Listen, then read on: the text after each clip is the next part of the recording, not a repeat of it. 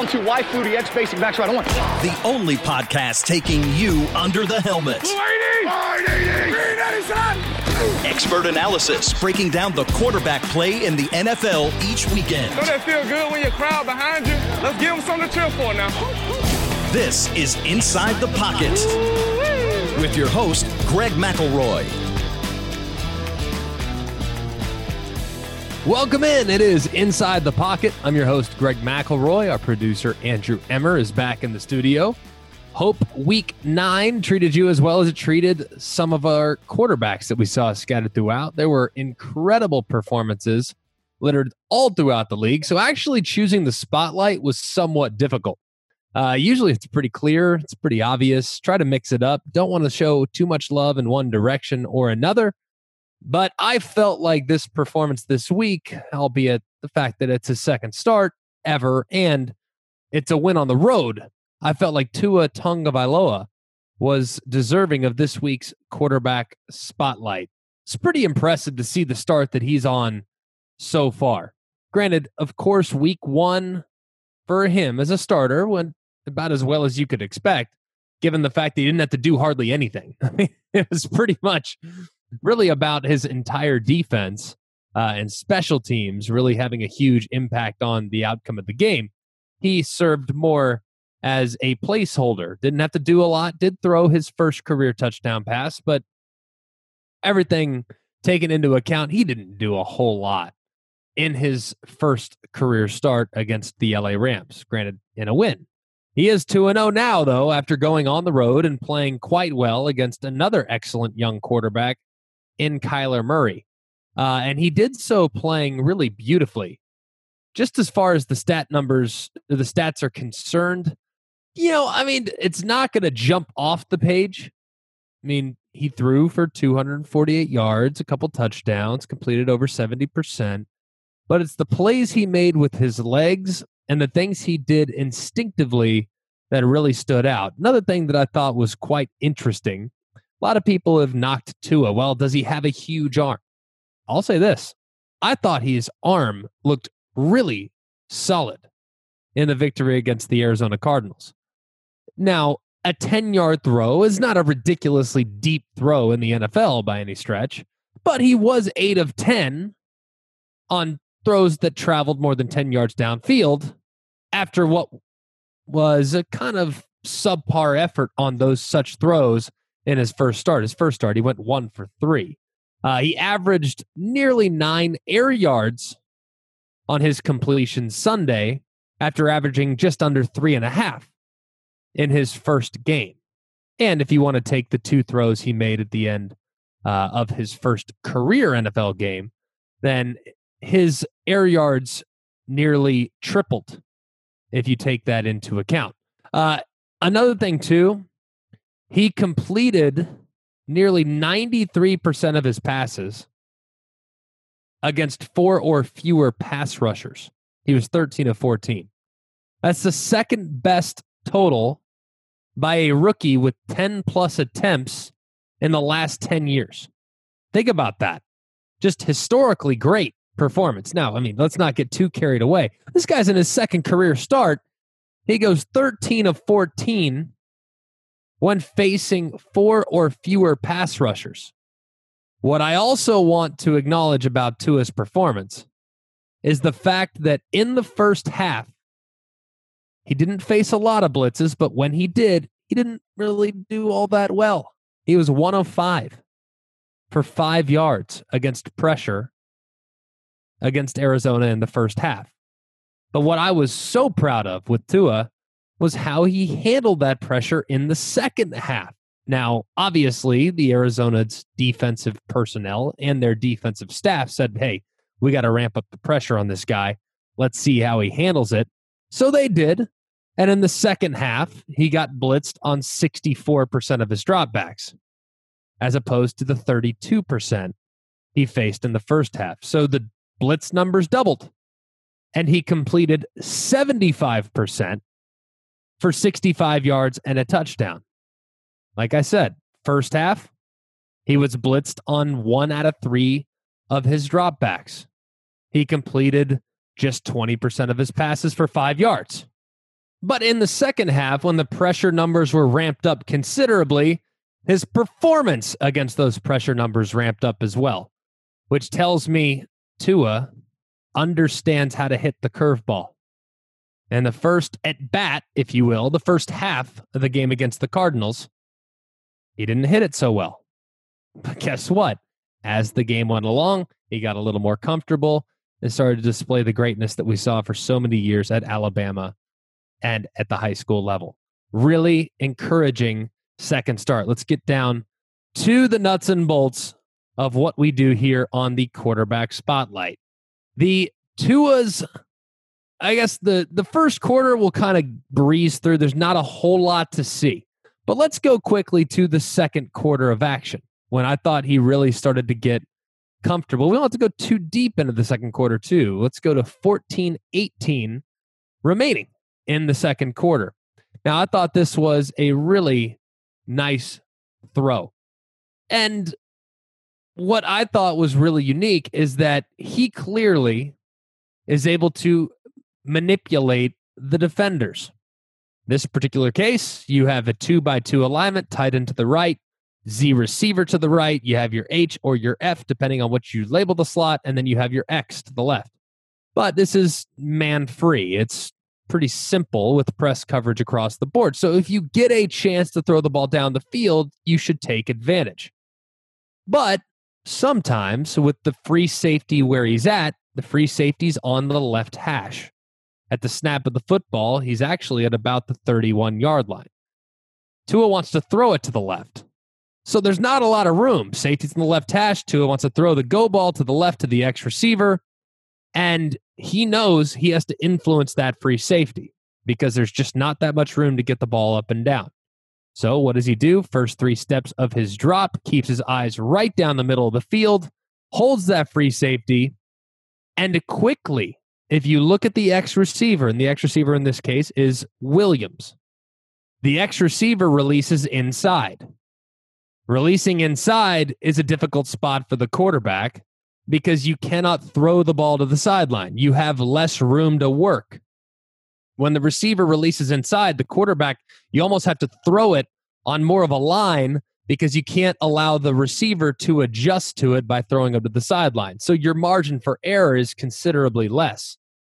That coupled with the fact that the free safety is already on the near hash. So it's not an ideal release given where you're trying to throw the football.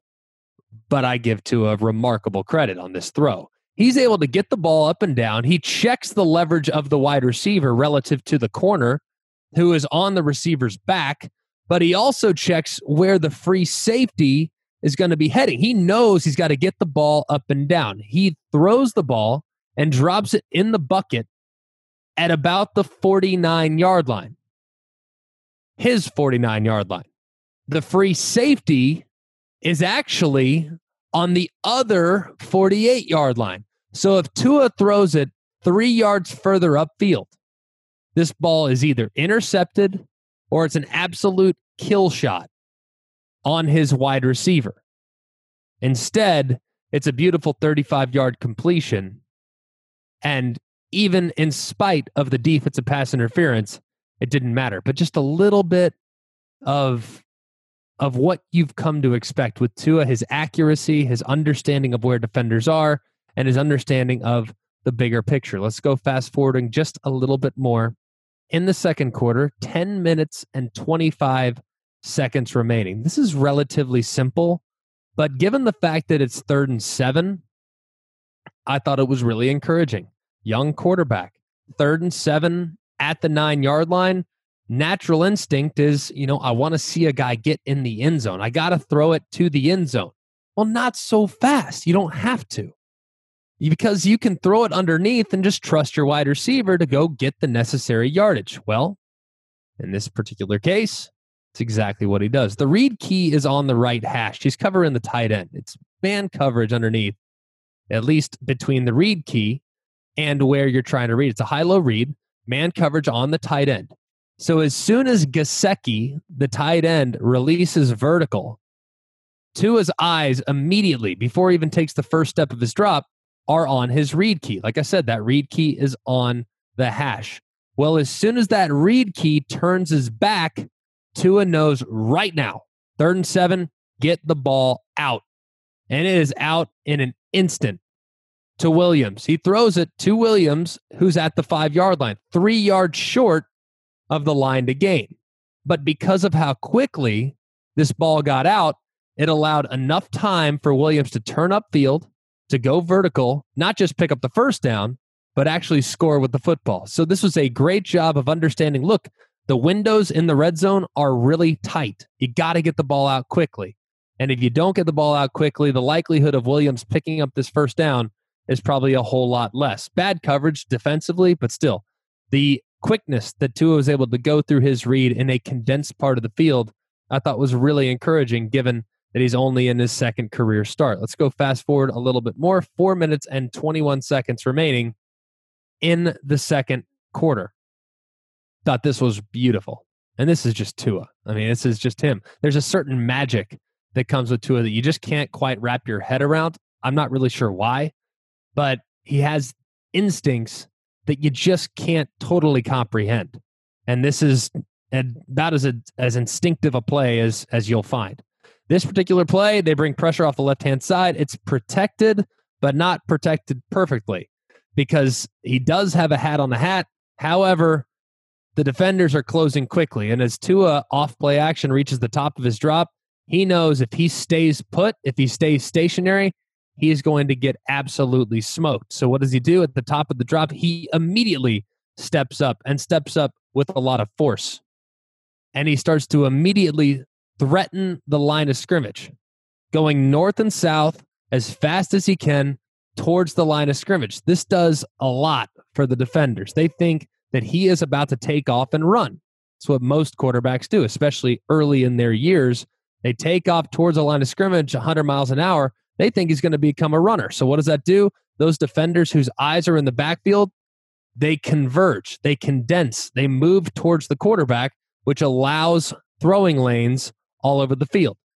Here, Tua, in an instant, in a split of about half a second, he runs towards the line of scrimmage as fast as humanly possible. He sees those defenders converge, and he somehow, out of the right corner of his eyes, is able to locate DeVante Parker, who's working on an out route at the 42 yard line. He throws a perfect strike in stride in a very quick period of time to be able to hit him and allow DeVante Parker to make the first guy miss and to pick up a couple extra yards. It's just an amazing job of being aware of where you're at on the field, feeling the pressure, stepping up, running forward, threatening the line of scrimmage as you climb, and instinctively feeling that presence condensed towards you on the right hand side, which allows for the throwing lane to come open. Just a beautiful, beautiful throw, beautiful execution, exactly how they teach it. Let's go next to 29 seconds remaining in the second quarter.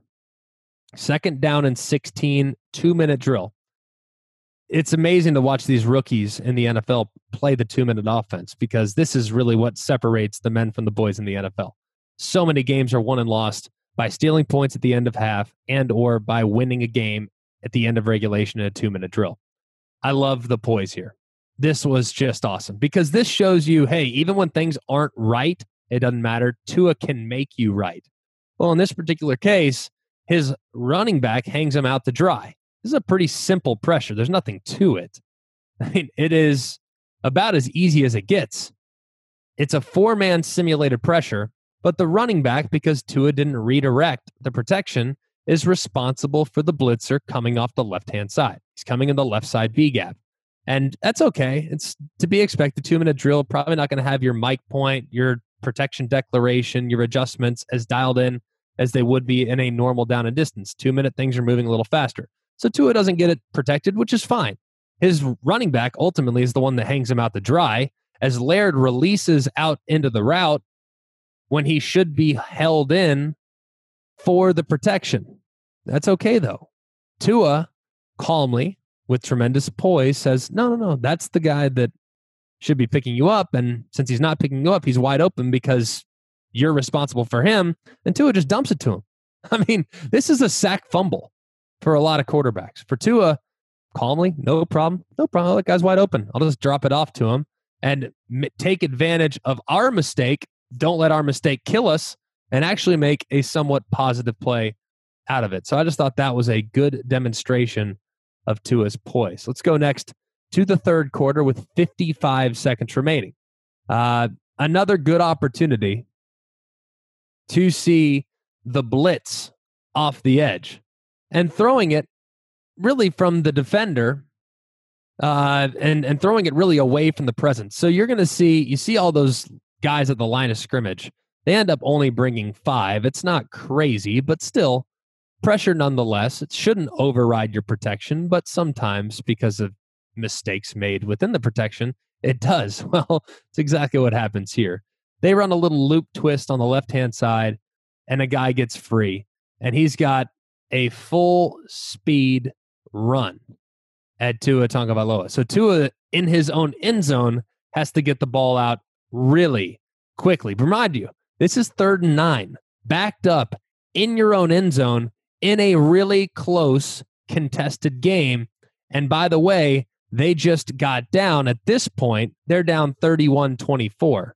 So this was kind of with your back against the wall, got to have it situation because a safety, which this could have very easily been, might put you in a really tough spot to potentially win the game. So, third and nine, this is a game changing play.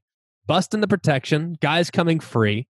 Tua understands and feels that that guy's coming free. But my goodness, he beats that free rusher with the ball and does so beautifully. You look at the bust up front in the protection, if you can see it from the rear view, the loop, the twist, the tight end is completely messed up, doesn't get it passed off with the tackle.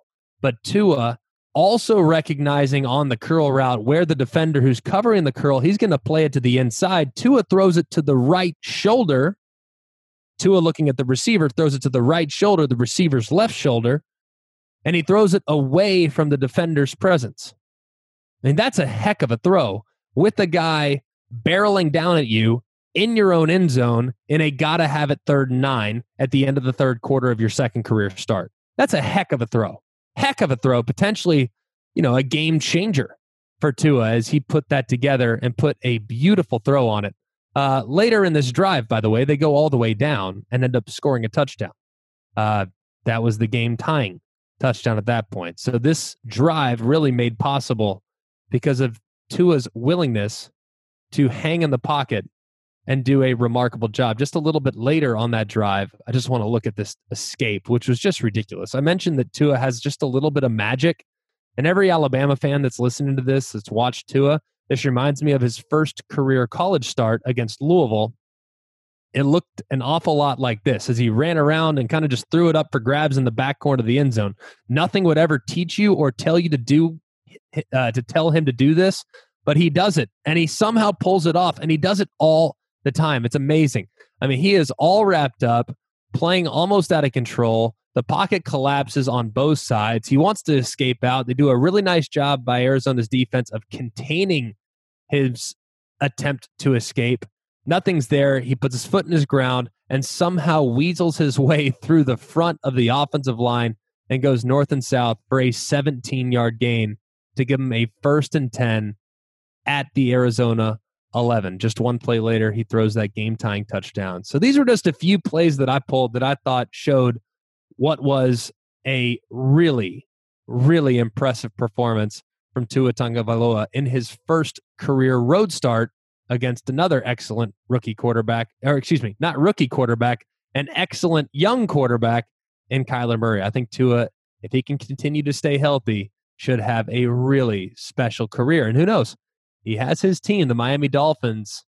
They're knocking on the door of not just a playoff spot, but if all things go the way they could potentially go, they might be playing against the Buffalo Bills in week 17 with a chance to win the NFC East. Who would have thought that? Tua Tagovailoa could very well enter the rookie of the year conversation if in fact he positions the Miami Dolphins with his play. For all of us here at Inside the Pocket, I'm Greg McElroy. Remember, you can get this podcast and all of your podcasts wherever it is you get your podcast, and you can get the Inside the Pocket podcast on the SiriusXM app.